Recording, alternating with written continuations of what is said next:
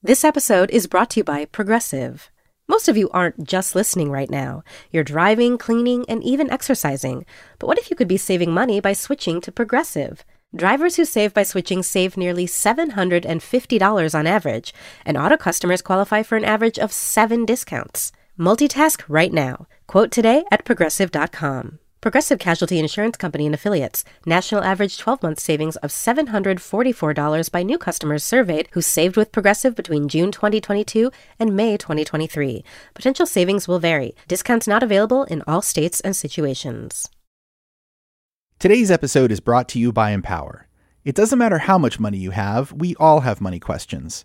Empower is here to answer those questions so you don't have to worry. Take control of your financial future with a real time dashboard and real live conversations to empower what's next. Start today at empower.com. Listener supported. WNYC Studios. Hey, Lulu here. Whether we are romping through science, music, politics, technology, or feelings, we seek to leave you seeing the world anew. Radiolab adventures right on the edge of what we think we know, wherever you get podcasts. This is the New Yorker Radio Hour, a co production of WNYC Studios and The New Yorker. Welcome to the New Yorker Radio Hour. I'm David Remnick. Earlier this month, E. Jean Carroll won an unprecedented legal victory. In a civil suit, Donald Trump was found liable for sexual abuse against her in the mid 90s and for defamation in accusing her of trying to pull off a hoax. But no sooner was that decision announced that the former president turned around and repeated his attack, using the same sort of defamatory insults that we've heard and grown so used to over the years. And he played it for laughs in his recent live interview on CNN. What kind of a woman meets somebody and brings them up, and within minutes you're playing hanky panky in a dressing room, okay? E. Jean Carroll has now filed an amended complaint based on Trump's continued statements about the case. I spoke with Carroll along with her attorney, Roberta Kaplan, who is known for her work on sexual violence. So on May 9th, Donald Trump was found liable for sexual abuse, and defamation in your suit against him. And not a day later, in Trump's inimitable fashion, he called you a whack job. And he made fun of you about what had happened to you during a CNN town hall broadcast around the world. Tell me about watching that or experiencing that and what you felt. Uh, well, David, um, the happiest day of my life was on May 9th. Robbie and I uh, stood in that courtroom and heard uh, nine jurors um, respond that we had been telling the truth. And the moment of joy was so incredible. It was like a new, um, a new world uh, had opened up uh, to me. And I think Robbie sort of felt the same. We were both fl- just ascending. We have a great evening. We walk back into the office. Champagne is flying.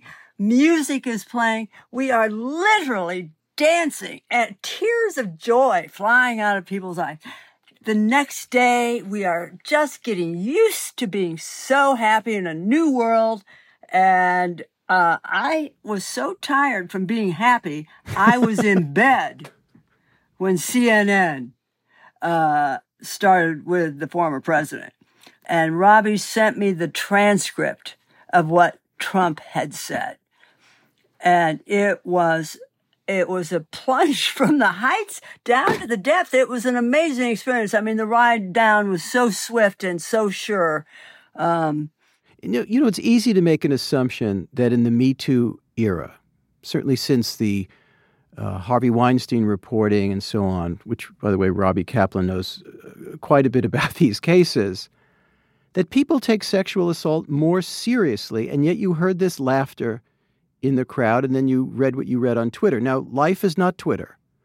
And the full population of the, of the United States was not in that room with Donald Trump, but it is numerous.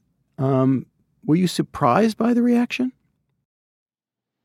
I was stunned by the reaction because it was not a slap against me. It was a slap up against almost every single woman who was hearing him. Every woman who's just been merely pinched or uh, uh, uh, grabbed, and then the guy laughs and denies it. Every woman uh, hearing him saying those terrible things about me, I'm sure they they felt uh, as they were hurt like I was. Now, Robbie Kaplan, you have filed an amendment to a separate defamation lawsuit that's still pending. Can you explain the where we are legally? Yeah, it, it's complicated, so let me try to do it as simply as I can, David. Um, when uh, E. Jean wrote her book, and an excerpt uh, from it was published in New York Magazine, uh, Trump responded almost immediately with what we call a three-day defamation rampage. Uh, kind of classic Trump. He ramped up the rhetoric each day, saying crueler and more vicious things. And those were the statements that we originally sued him for defamation about. Um, that case, which is just limited to that defamation, we filed in the fall of 2017.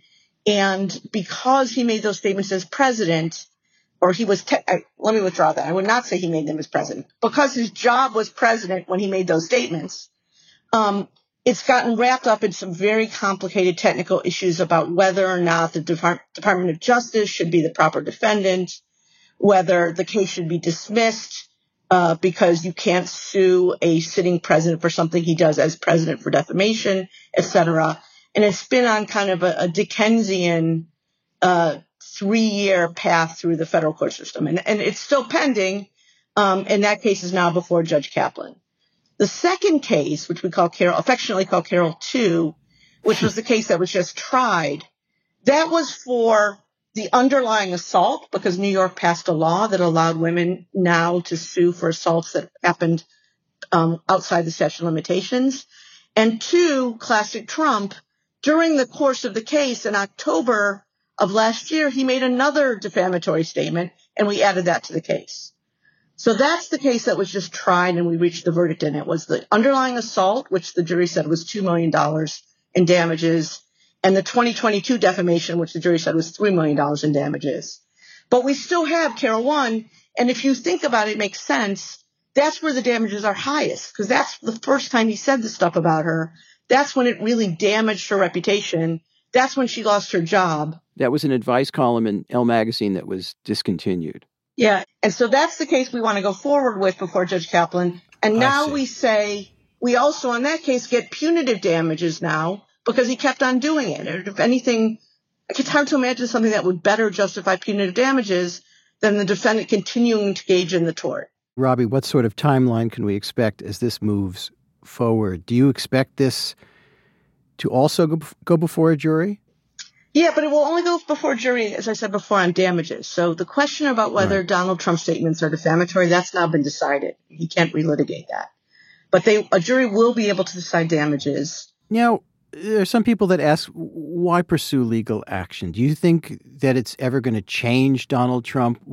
How will this move the needle, either societally or where where comes to Donald Trump, who's now the front runner in the presidential race on the Republican side for 2024? Well, let me let me just. I, I, I'm no political expert, so I can't speak to the politics of it. I, I can say things that I think we proved by a preponderance, but I think even by a higher standard in this trial. Uh, one is that Trump is a liar. Um, he lied about Eugene. He's done it now several times. He continues to do it, and he has a pattern in which he lies, the way in which he lies, which is he gets more vicious and more resolute and nastier over time. And we saw that in terms of the three defamations now, or the three different times he's defamed Eugene. I'm sure they'll continue before we get to a jury again. And the jury saw that. They saw the videotape of his deposition where he was clearly lying, and they concluded that he was a liar. One of the things I said in my closing argument is you have, in order for Trump to win here, you have to believe that he's the only one telling the truth and that the 11 witnesses that Eugene put on, they are all lying. Well, we know which way the jury came out. They concluded that Eugene and the 10 other witnesses were telling the truth and that Trump was the liar. Eugene, I have to ask you one of the more famous quotations by Donald Trump in the beginning of his presidential uh, campaign was that even if he shot somebody on Fifth Avenue, he could get away with it. Maybe I'm paraphrasing it, but that, that that's more or less the quote. Do you think that era has ended with this decision in court? I think we're ending it. Now, it's just not Robbie Kaplan, me, and the nine jury. I think people are starting to recognize that when Donald Trump defames someone, or when Donald Trump lies, uh, people tend to believe it and they act on it. So, hence, they attacked the Capitol when he said he won the election.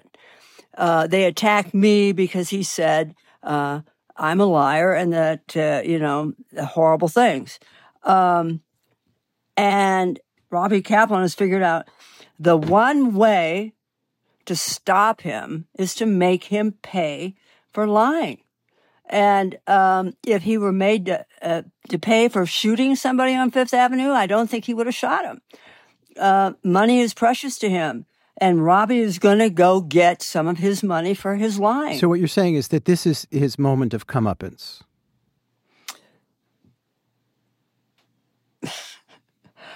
I think it just may be. Now, Trump did not appear in the in the courtroom in the last trial, and his lawyer did not call a single witness. Robbie, how unusual is that, and how do you think that might have affected the verdict? It's unbelievably unusual, uh, David. In a civil case, I don't think I've ever had a civil case where no one from the defendant shows up. Um, I think we all know why he didn't show up here because I think he thought, and his lawyers definitely told him he would be in worse trouble if he showed up. Uh, but to have an empty seat at the defense table is unprecedented, at least in my lifetime, and, and the jury definitely saw that. Um, E. Jean, uh, in great contrast, testified. I think it was for almost three and a half days, uh, three days, about two and a half to three days, um, calmly and unbelievably patiently uh, took questions that were really, really hard to answer.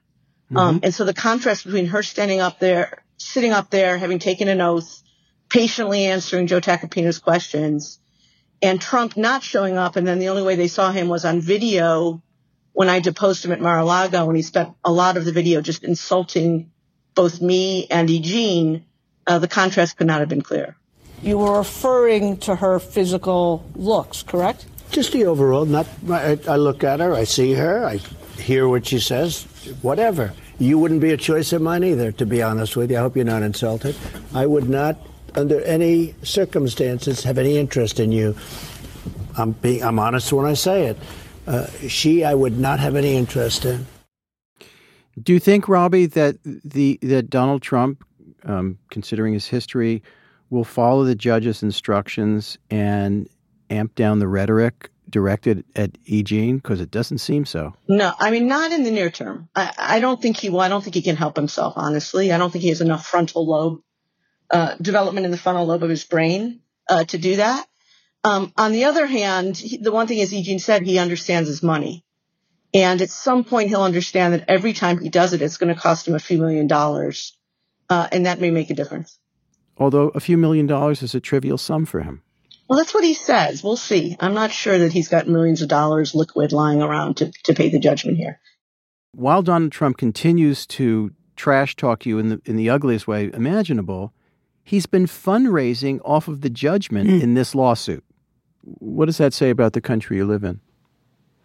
Well, I love this country. I, I, I love how the how the federal court worked. I loved how the jury worked. I love it.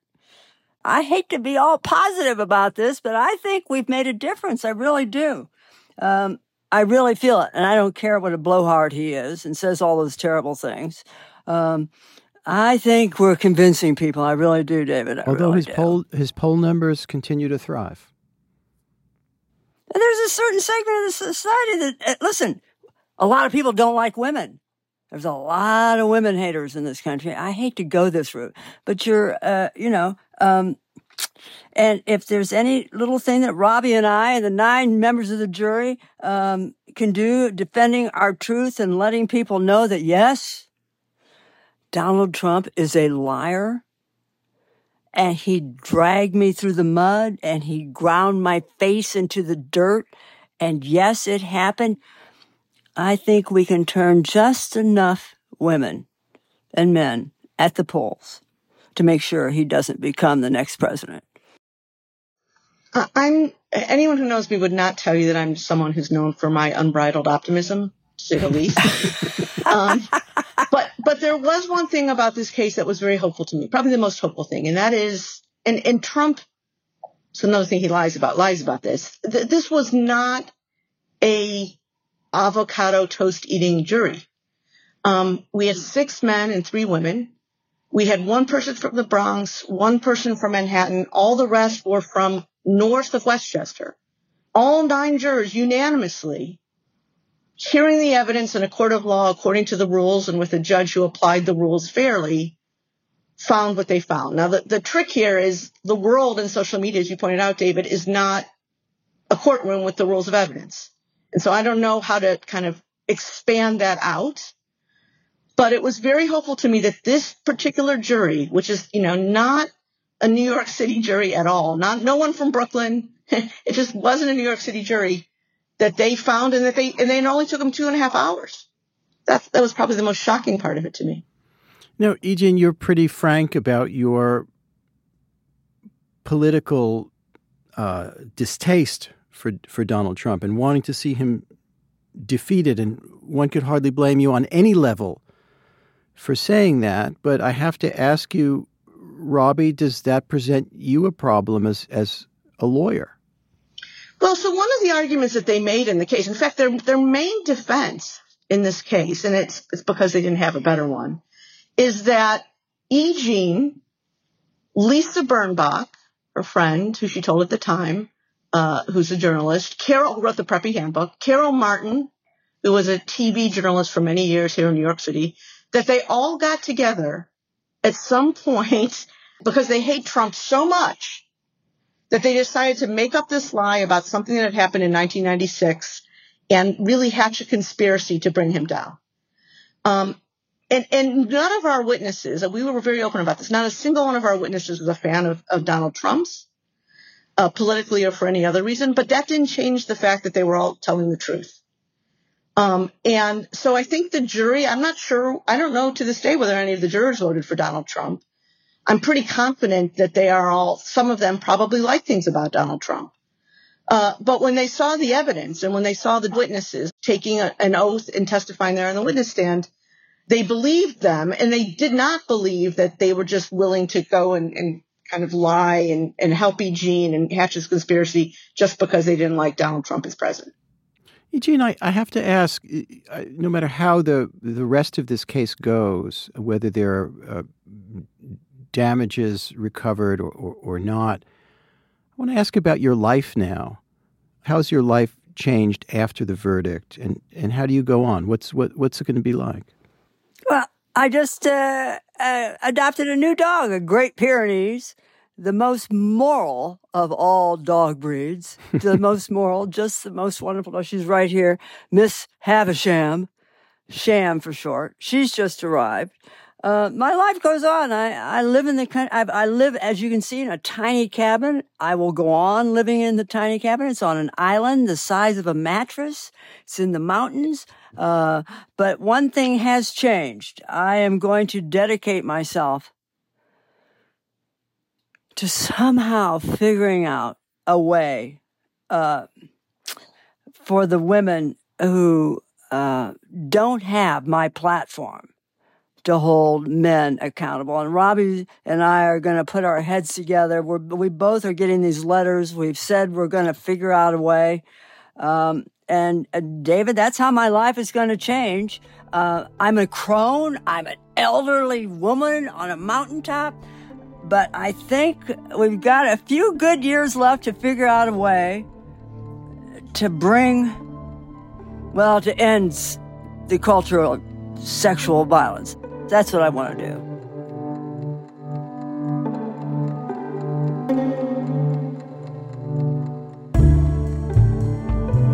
E. Jean Carroll had a long career as a journalist, and she just filed an amended complaint in her lawsuit against former President Donald Trump. Roberta Kaplan is her attorney. You can read our coverage of the suit at NewYorker.com. This is the New Yorker Radio Hour, with more to come.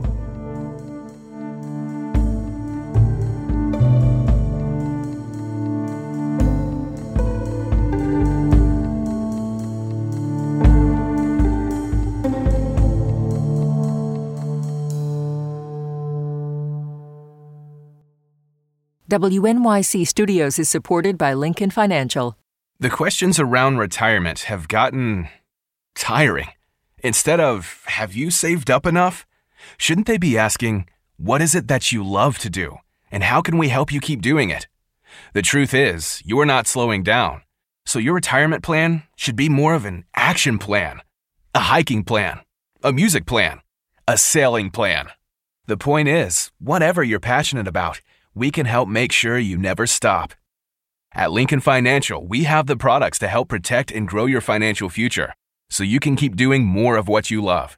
Make your pastimes last a lifetime at lincolnfinancial.com slash action plan. Lincoln Financial Group, marketing name for Lincoln National Corporation and its insurance companies and broker slash dealer affiliate Lincoln Financial Distributors Inc., copyright 2024 Lincoln National Corporation. This episode is brought to you by Empower. Can you retire early? Will there be enough money to leave an inheritance? Do you have savings for life's important milestones? If you have money questions, Empower has answers so you don't have to worry. With a real time dashboard and real live conversations, you can get clarity on your real life financial goals. Join 18 million Americans and take control of your financial future to empower what's next. Start today at empower.com. I'm Roz Chast from The New Yorker. The New Yorker Radio Hour is supported by Dana Farber Cancer Institute. What is it about Dana Farber that makes it such a powerful adversary against cancer? It's hundreds of Dana Farber researchers and clinicians making new discoveries inspired by the work of previous Dana Farber discoverers. At Dana Farber Cancer Institute, nothing is as effective against cancer as a relentless succession of breakthroughs. Go to danafarber.org slash everywhere and see how what we do here changes lives everywhere.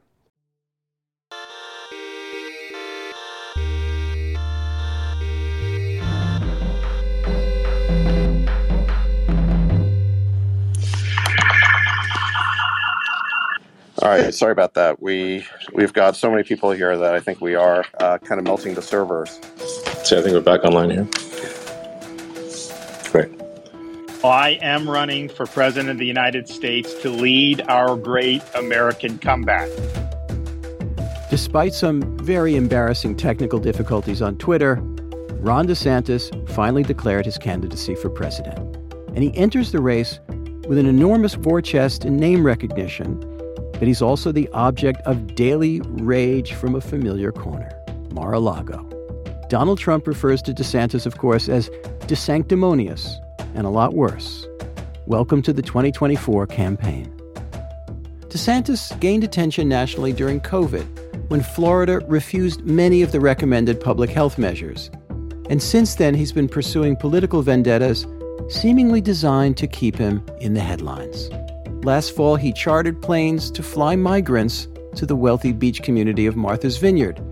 And he's embroiled in a titanic legal battle with the Disney Corporation and its CEO, Bob Iger.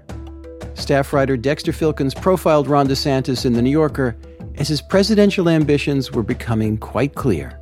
I talked with Dexter last year. Well, let's talk a little bit about his background. Who is Ron DeSantis? Where does he come from? What kind of person is he?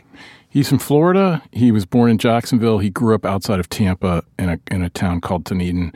And uh, it's a working class neighborhood. Uh, working class guy, went to public school.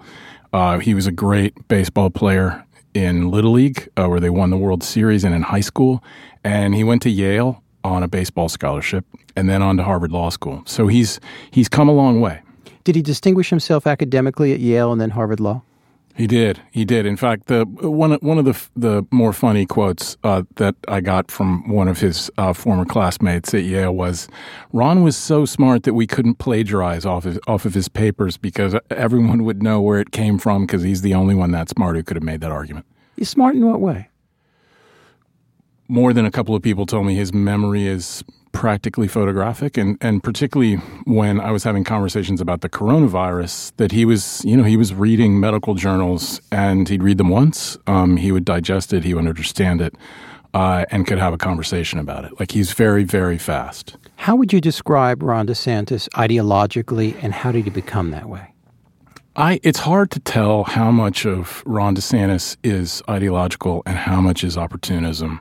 He he sounds like Trump, except that he speaks in complete sentences, and he's very very articulate and very very quick. But he's competing for the same constituency, so he's very very angry at the elites, even though he went to Harvard and Yale. He's he's very angry at Washington. He talks about he's very angry at the politicians, and so he's kind of rallying uh, basically the, the, the white working class of Florida, of which the numbers are still quite large. Um, and he's it, he's he's angry. And we're going to make sure that parents are able to send their kid to kindergarten without having some of this stuff injected into their school curriculum. How did he become governor? My understanding is that although he's now seen as the dominant political figure in state politics, obviously Trump himself is in Palm Beach that DeSantis really kind of he squeaked by to get in. He squeaked by. He did. I think he won by less than one percent, and I think there was at least one recount, uh, automatic recount. Um, he, he defeated a, a, politician named Andrew Gillum, uh, who had been the mayor of of Tallahassee. Uh, very very close race, and I think he benefited from the fact that that Gillum not only was he black in a in a uh, state, uh, you know, former Confederacy, but but also because Gillum came from the, the left of the party, and and Gillum had squeaked in and sort of beaten a moderate to get the nomination uh, against Gwen Graham, who, who many people believed would have fared much better against DeSantis. But DeSantis won just by just by a hair. Uh, but he's just been he's been a missile going straight up ever since. What do you mean? He has developed a style uh, which is uh, very visible, very theatrical, again, very angry, but it has made him a national politician. Uh, and and the, the, he really built over the last couple of years. He really built himself and his persona, and I hate to use the word brand, but it's a brand around the way that he dealt with the coronavirus. And essentially, it, it played in perfectly uh, for him and his style because he could say, uh, I don't agree with Fauci and all the pinheads in Washington, and all they want to do is oppress you and make you wear masks and keep your children at home. And so he charted this very, very novel course on on the coronavirus, and that's what made him famous. Now, the COVID policy that you describe is not just, you know, sheer obstinate ignorance. We've seen some of that in political quarters in the last few years, but something a little bit more complicated. I had a long conversation with a professor at Stanford uh, uh, of public health, an epidemiologist named Jay Bhattacharya, uh, who said he was sitting at home one day on a Sunday and his phone rang and it was Ron DeSantis and he wanted to talk about the coronavirus. And Bhattacharya uh, very, very much like DeSantis, were kind of charting a slightly different course. And basically, and I'm, I'm going to make this a little crude, but it's essentially masking doesn't really work. Uh, the, the only thing you can really do is protect the elderly, which DeSantis did uh, from the get go. Protect the elderly and basically try to ride the virus out until a vaccine comes.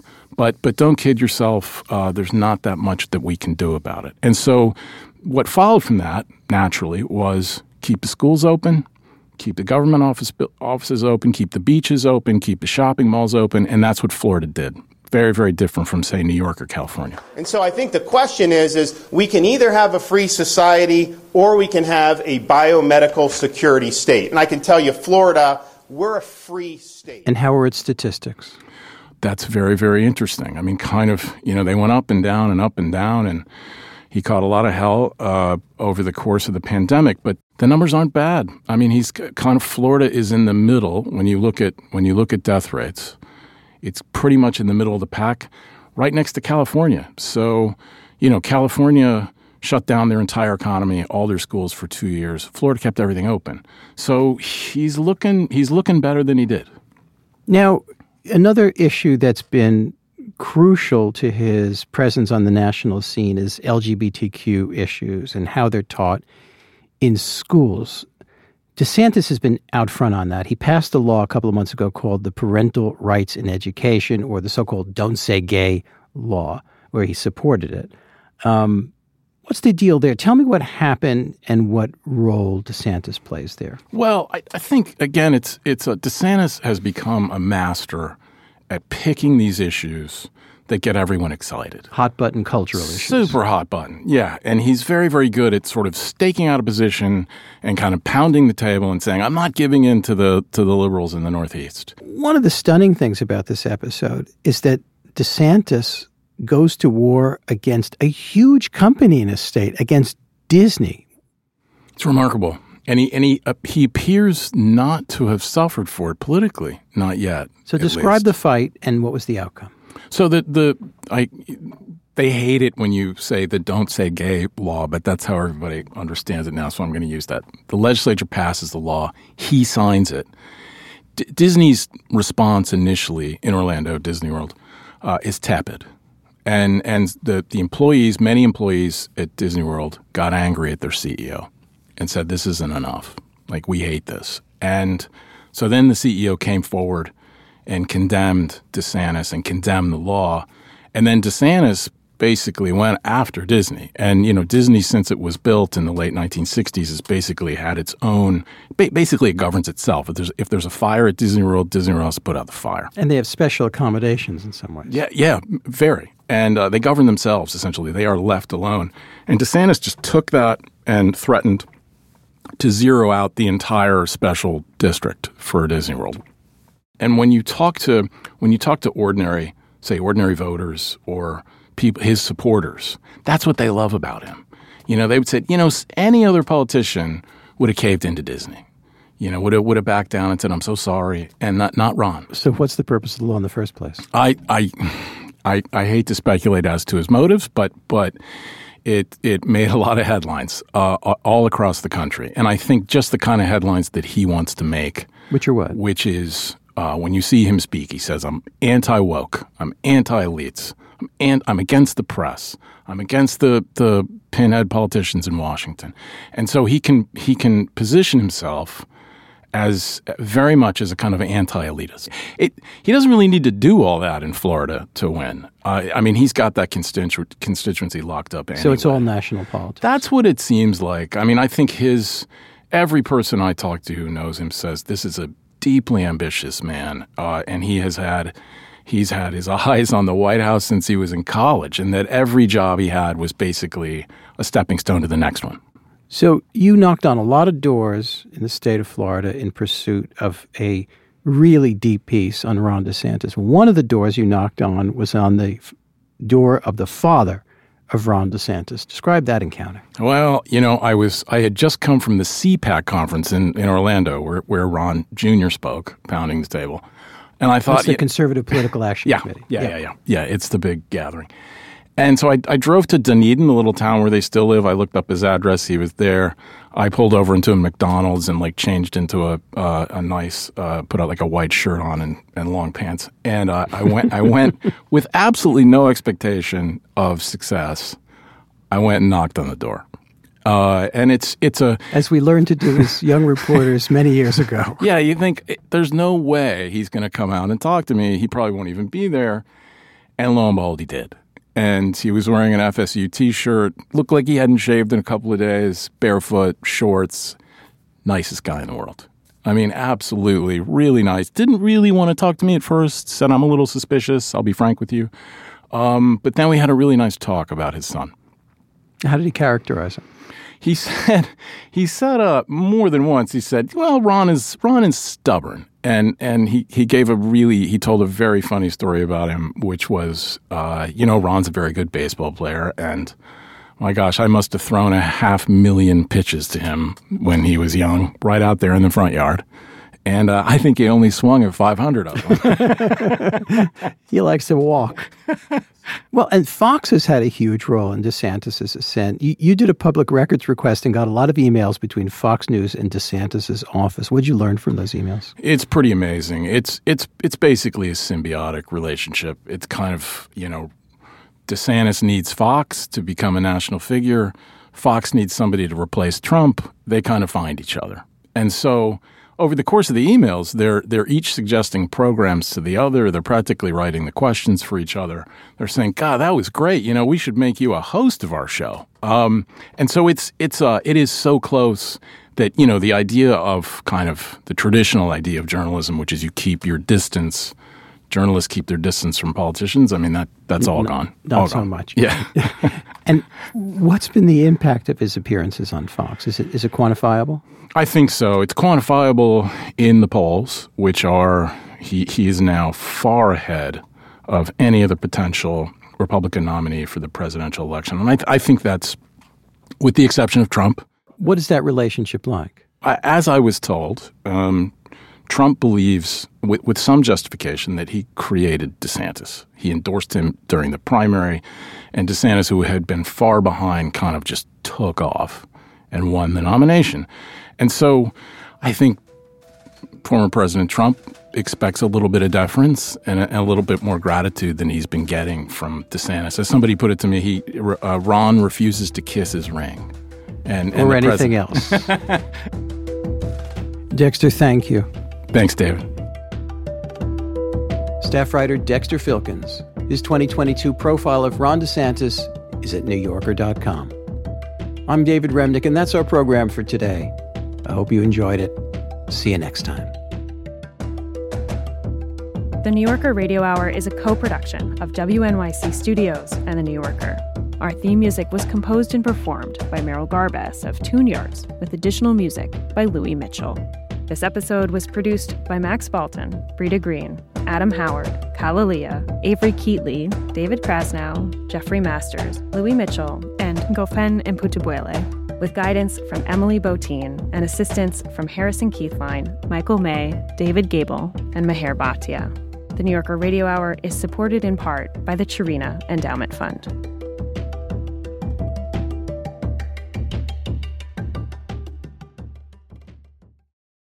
This episode was brought to you by Empower. Are you ready for life's important milestones? What will your retirement look like? Do you know your net worth? Empower can help answer your money questions so you don't have to worry. With a real time dashboard and real live conversations, you can get clarity on your real life financial goals. Join 18 million Americans and take control of your financial future to empower what's next. Start today at empower.com.